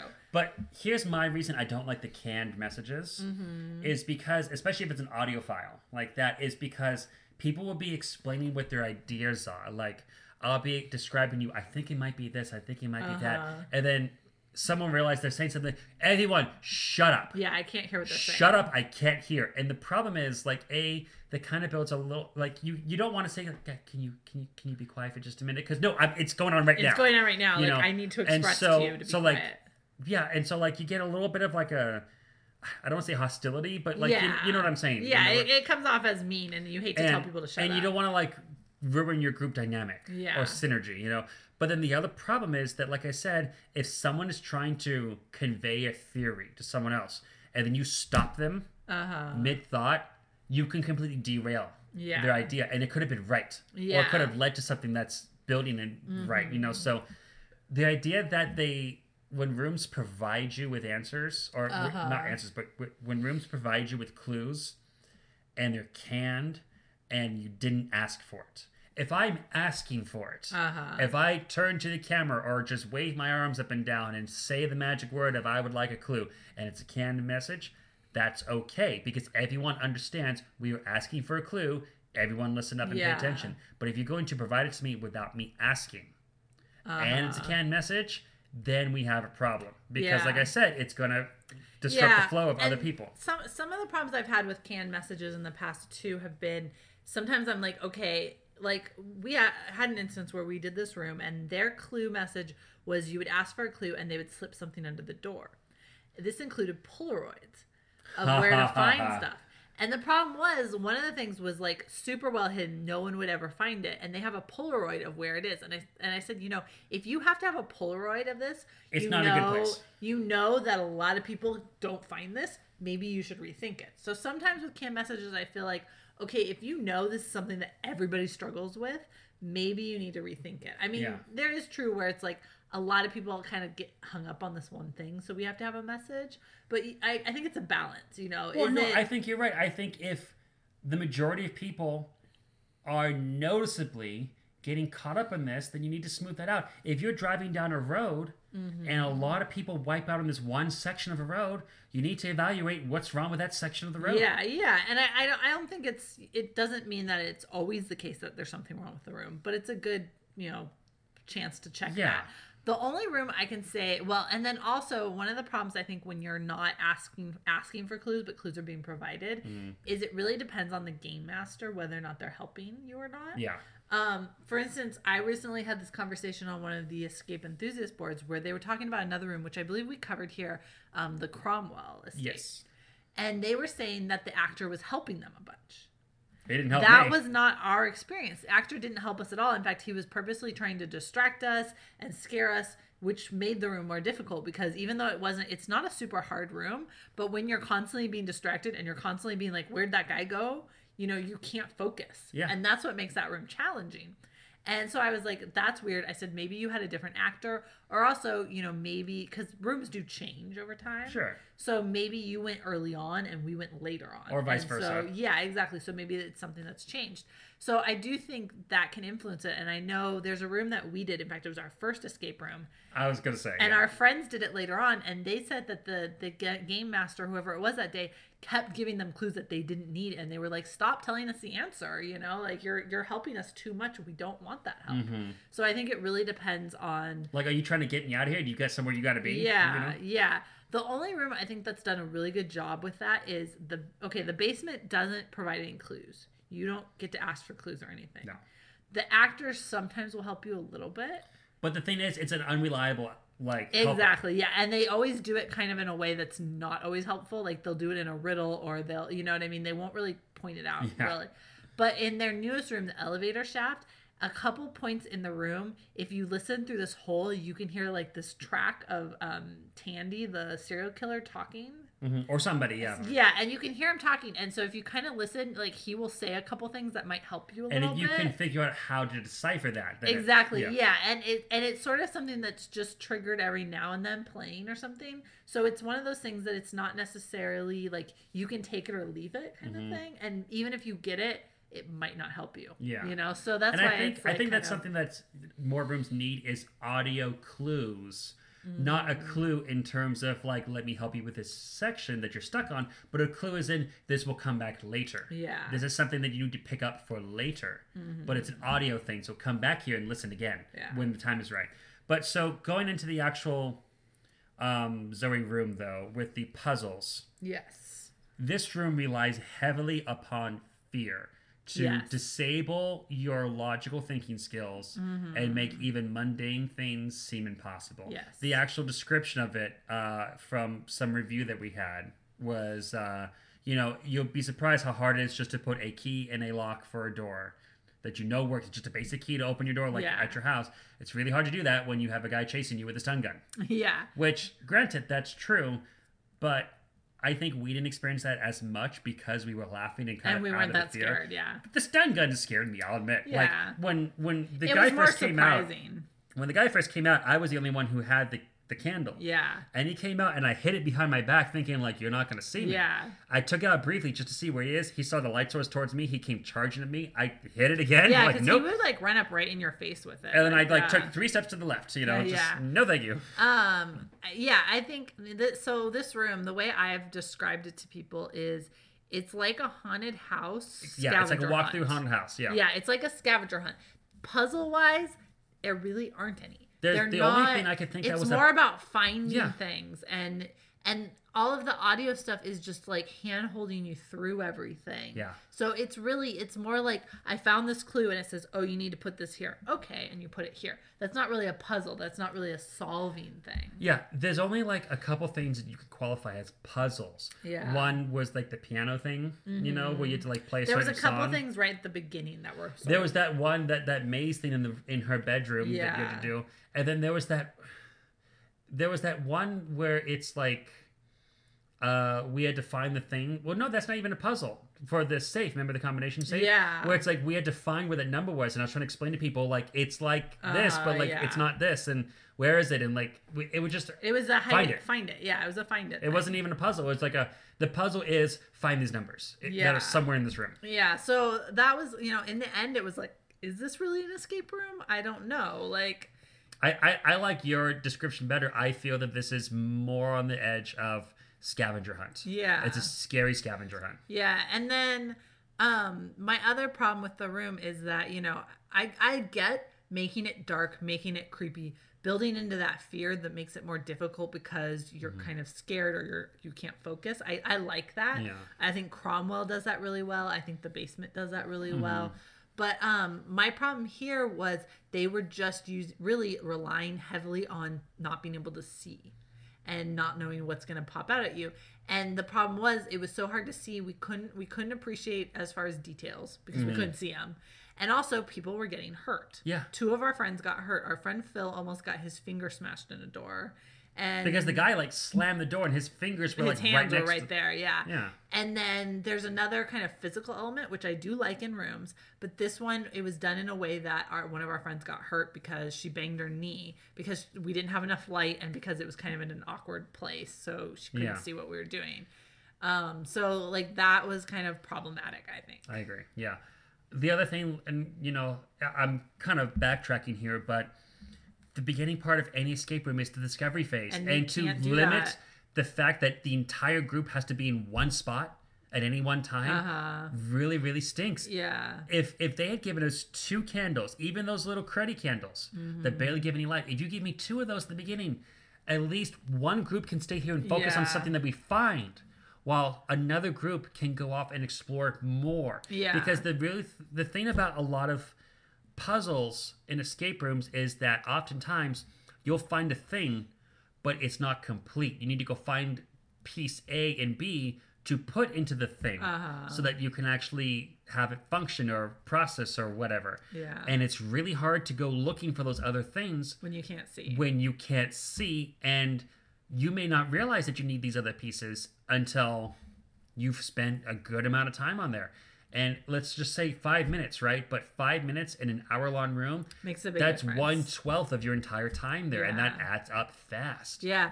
The the other problem is I think, you know, maybe okay, so say you have two lights and a couple times we did have two candles. Rarely Mm-hmm. did we have two, but every once in a while we did get two. Thankfully we did catch on to um, either Greg or our friend Phil, who are the tallest, would hold the candle really high. Yeah. Which would help spread the light a little bit more, so that helped.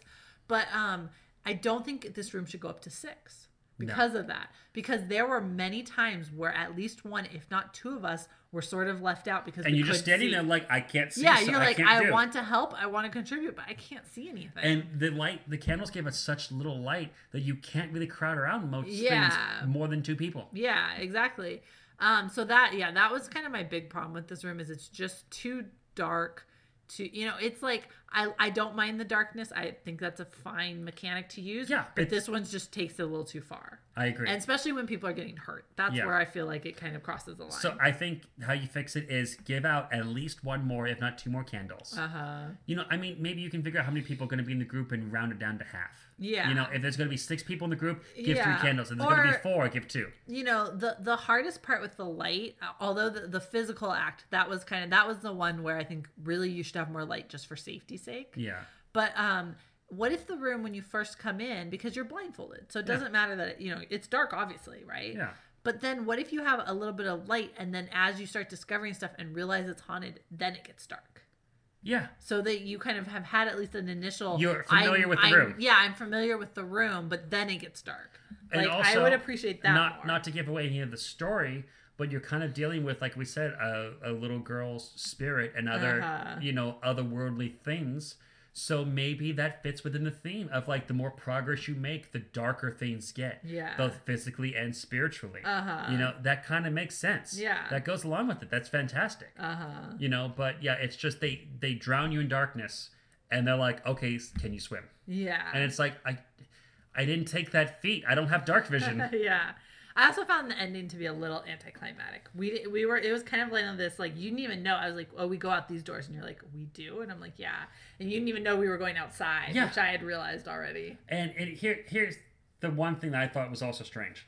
At one point, the game very specifically tells you one person Oh has yeah, to go off That by them funny, by themselves yeah, to go do this other thing. And like, Uh-huh. yeah, literally all he had to do is just go to this other room that we've been to before Yeah. and get the one thing and be, literally be given something. Yeah, be The- given the- something. The, girl will be there and she will be like, here you go. yeah, It's dangerous to go alone. Take this. yeah. You know, kind of like a little Zelda reference. Uh, But like, I don't know if I like that or not because yes, it does increase the fear factor of like, okay, who's going to draw straws to go? who and- has to go? Yeah, to like, because we were kind of in a safe room. So essentially, they're saying go out to the scary room where the guys with stun guns are. Go Uh-huh. down the hall into the other room where the girl's girl is. Get something from her. Come back to the stun gun room. Yeah. And then back here. You know. And we were just kind of like, well, Phil's dead. So yeah, yeah, because he took a while too. So we're like, what happened to him? yeah.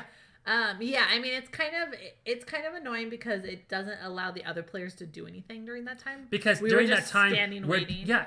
Because if we were doing something else, Yeah, and then he had to go do that while we're doing it. That's fine. But it's at a point where the game is designed that you don't get to that instruction until everything else has been checked off the list. Yeah. And all you need is that one last thing. Mm-hmm. Or at least until the next part. yeah, yeah. So it, I mean, it was cool because one person has to be kind of brave Mm. and go go it alone. But yeah, at the same time, like I like separating the group. But this one, it didn't really make sense because we didn't have to like he didn't have to like go somewhere else and relay something Yeah, to us or because anything. in other times we've been separated, there's still stuff for the other group to Yeah. do. In in one of the uh the basement ones, I forget which one it is, but like we're separated, and while I'm in the other room doing stuff, Mm-hmm. you guys can be doing stuff too. You, or I might be relaying instructions to you. of Like Yeah. I can see this that you cannot see. Do this, do that, do the other thing. Yeah, yeah. What's really brilliant about one of the basement's rooms is they actually split you twice and you don't see it coming. Mm-hmm. You start off separated, you come back together, and then they separate you again. Yeah. And so I, I kind of like that mechanic. And um, but you're not separated for long, and like you said, there's people you're still interacting. Yeah. W- with this room, yeah, I think the separation would be cool, but like they you need to have the other the rest of us were literally just standing there staring at each other. Just like so, you want to get what do you want to eat after this? Yeah, or like we were teasing our friend, like, oh, well, I guess your husband's gone. So, um, you back on the market yet? Yeah. Kind of- Um, so I, I wish they would have done something else with that. Mm-hmm. Um, I I'll say the main thing I like about this room is the fact that they kind of corral you to different rooms. No, like I said, that's That fine. that. I like It's that just- mechanic. I feel like this. Okay, this does meet the definition of an escape room, but only just. I think it's better to qualify it as a haunted house scavenger hunt, like you said. Uh huh. But like, it's still a fun experience if you like scary things. Yeah, and I can see why some people were way too freaked out because it definitely Yeah. it you know there's certain things that it might really mess with you depending on you know if you're afraid of people touching you and stuff like that. or sort like ghosts or whatever. yeah, or things popping out at you. or smells, you know. But oh yeah, the smells bad. but um, just I don't know. I I keep getting torn about if I really enjoyed myself or not. You know, Yeah. like yeah, I did, but at the same time, I was hoping for maybe a bit more. Well, yeah, and so I think that's an important point because this room comes highly recommended. It gets rave reviews on all the sites. People on the um, Facebook enthusiast board were saying this was their favorite room they've ever done. You know, people were just raving about it. So I was like, oh my gosh, we have to go do this room. It sounds awesome. You know, it's supposed to be super scary. It's supposed Yeah. to be all these things. And then we got there and we were like, okay, well, granted, we don't scare easily. So that, you know, there's that. I can see where it is scary. I wasn't scared, but I can see where it is scary. Yeah, But it was just like, oh, but this isn't difficult. This isn't, I'm not solving any puzzles. It's not ticking those escape room boxes of what I go to an escape room for. Mhm. You know, so that's where I was kind of like, ah, it's okay. Like everyone still talks so great about it. I'm like, it's okay. yeah, But I think, you know, the the other room that we mentioned, Cromwell, which is very close to this room, in fact, um, physically. it yeah, it does um very similar things with being kind of scary and having but it has more of an actual escape room. yeah, it has an actor in there purposely trying to distract you by scaring you and things like that to make it more difficult for you to focus. Mm-hmm. So it does the same thing, but it's it's you it is it does have puzzles. You have to solve things. You know, it's more of an escape room. It is, yeah. And I think if you divorce the fear factor from the actual escape room in here, Uh huh. It's yeah. it, it's a it's a crummy room. yeah. It's not good at all in terms of the actual puzzle layout. But if you do the same thing with Cromwell, that's still a decent room. It still Mm-hmm. Has decent puzzles and you know a relatively good time. So that's really the main difference is is the room itself standalone still Without the enjoyable. fear factor. No. And in this case, I have to say no. Like yeah. if I had younger people with me, like you know, kids, and who Uh-huh. like I didn't think they had the mental capacity for an escape room, and I could do this one without the fear. Yeah, this is great for them. This is great for my nieces to like solve the puzzles. Like find the dolly and put it in the dollhouse, you know, yeah, kind of thing. Yeah. Exactly. You know, but but in, of course, I'm not going to take him to this thing because it'll scare the, yeah. the Jesus out of him. But you know, it's yeah, it's.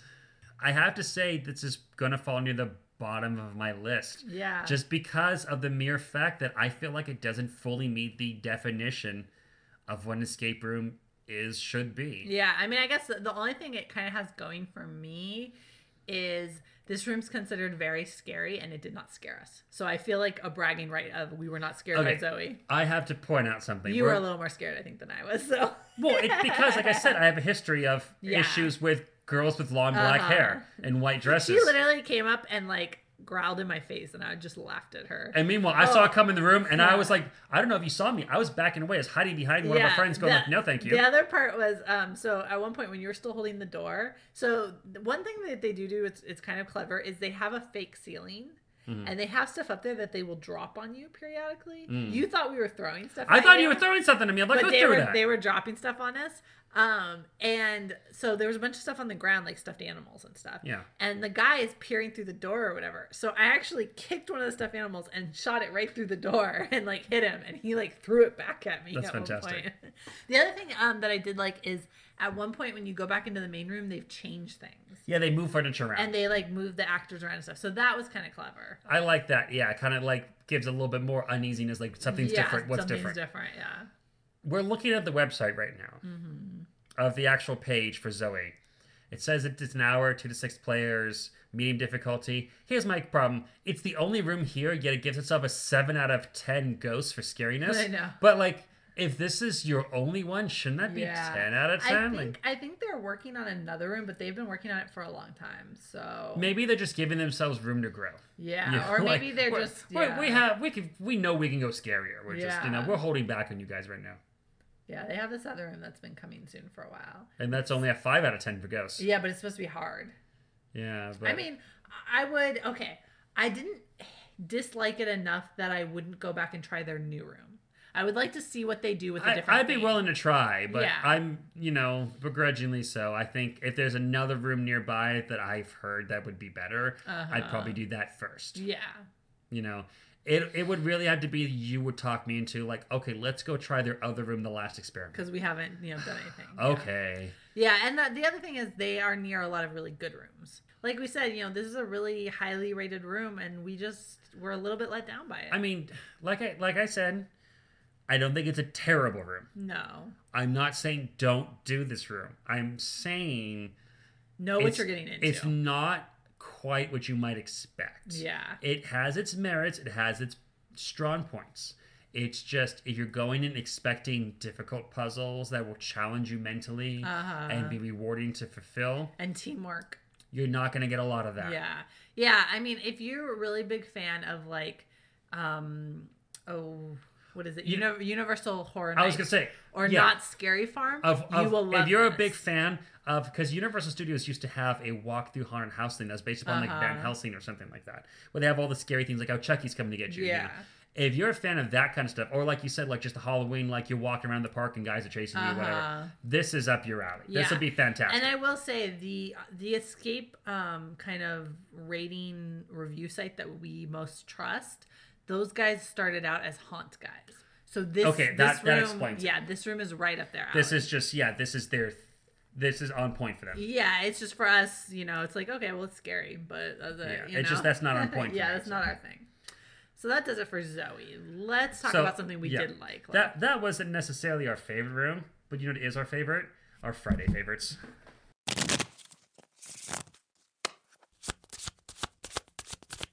All right, Lauren. So, Friday favorites. So we were talking about expansions earlier, and I have an expansion that is new to us. It's a, one that we got during um, the International Tabletop Day, Yes. and that is the new Ticket to Ride France and Old West.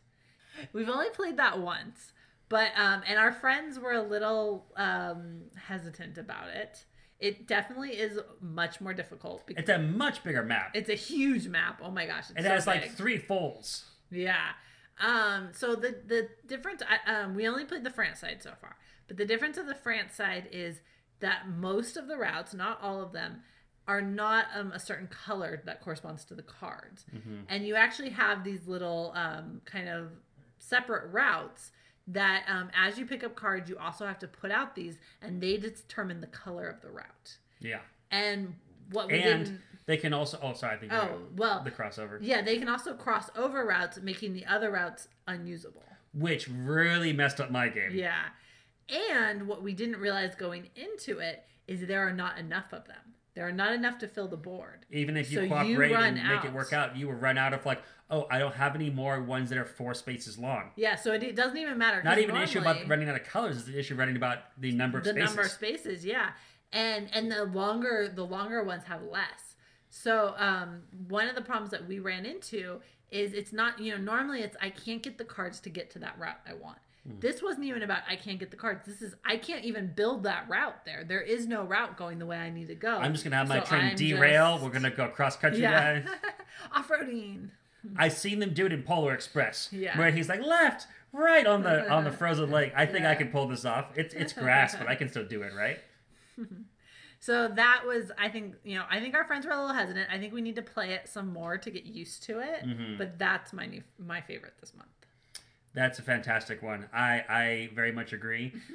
Though, um, I think I'd like to try to the other side, the Wild West one, because we haven't tried that one yet. Personally, it looks interesting. Uh, Um, my Friday favorite, though. Now watch me mix something up. The I was say, see, what you guys don't know is Greg is very mad at me this second because apparently I stole his Friday favorite. See, what you don't We know. don't discuss this ahead of See, time. See what you don't know is I'm going to edit this out. um, no, my Friday, my perfect Sunday is a lovely walk on the beach. Other than Ticket to Ride, I think the one game I would like to play this coming Friday. Uh, I've been wanting to play it for a while, and I know I'm not going to get it unless we can devote our entire time to this. Is I really want to play a nice lawn game of Risk. oh. I really want to get into it. Okay, personal story. It's it's a long story to explain who it is, but let's just say I know this guy, right? I know a guy, and I found out recently that he's never seen the Lord of the Rings, oh. and I I walk in on him in the living room. And he is in the middle of watching the Two Towers, Mm-hmm. and he's like, "Wow, there's a bunch of like, you know, goblins or whatever here." And I'm like, "Those are orcs and Uruk-hai." and he goes like, "Yeah, and there's like this guy with a sword and this guy with a bow." I'm like, "It's an elf. It's Legolas. How do you not know it's Legolas?" Yeah, you can't you can't start the movies with and on the second and one. trying to explain to him the importance of the ring without him knowing anything about the Hobbit or the Lord of the Rings or anything. I was like, it's like the nuclear option. Like Yeah. people, so I because I have Lord of the Rings Risk, Mm-hmm. kind of want to go do that. Just so it's it's it's like an itch An that I have to yeah. scratch. It's like I. He pointing out, "Hey, did you know that your arm's itchy? Your arm is itchy right now, isn't it? It's so itchy, but don't scratch it." Like, oh, and like I don't, I could just go watch the movies, Mm-hmm. but why not just play the game? yeah. So yeah. So other than Ticket to Ride, which I'd be happy to do, that would be my selfish. But then again, we've discussed before. That's a long game. It's a long that game. one right there is we're gonna. This is this, This is a game night, with yeah. Ticket to Ride. We can at least do a couple other things, maybe Yeah. depending. But for the Lord of the Rings, like that's gonna be one, maybe two game nights, depending. So. Mm-hmm. I think that just about does it though for this time for Friday's game night. You know, we had a good time. I had a good time. Happy birthday to me! I had a birthday recently, by the way, uh, this past uh, Memorial Day weekend. Yes. So yay! You know, uh, barbecue for my birthday. Yeah, and uh, yeah, we will see you guys next time in July with another barbecue on the fourth. It's all barbecue season. Music for this episode was provided by bensound.com. As always, you can find us anywhere podcasts are available. Rates and reviews on iTunes are much appreciated as it really helps new listeners find our podcast. We can be found at Game Friday on Instagram, Twitter, and Facebook. Come talk games with us. Thanks for listening. Bye.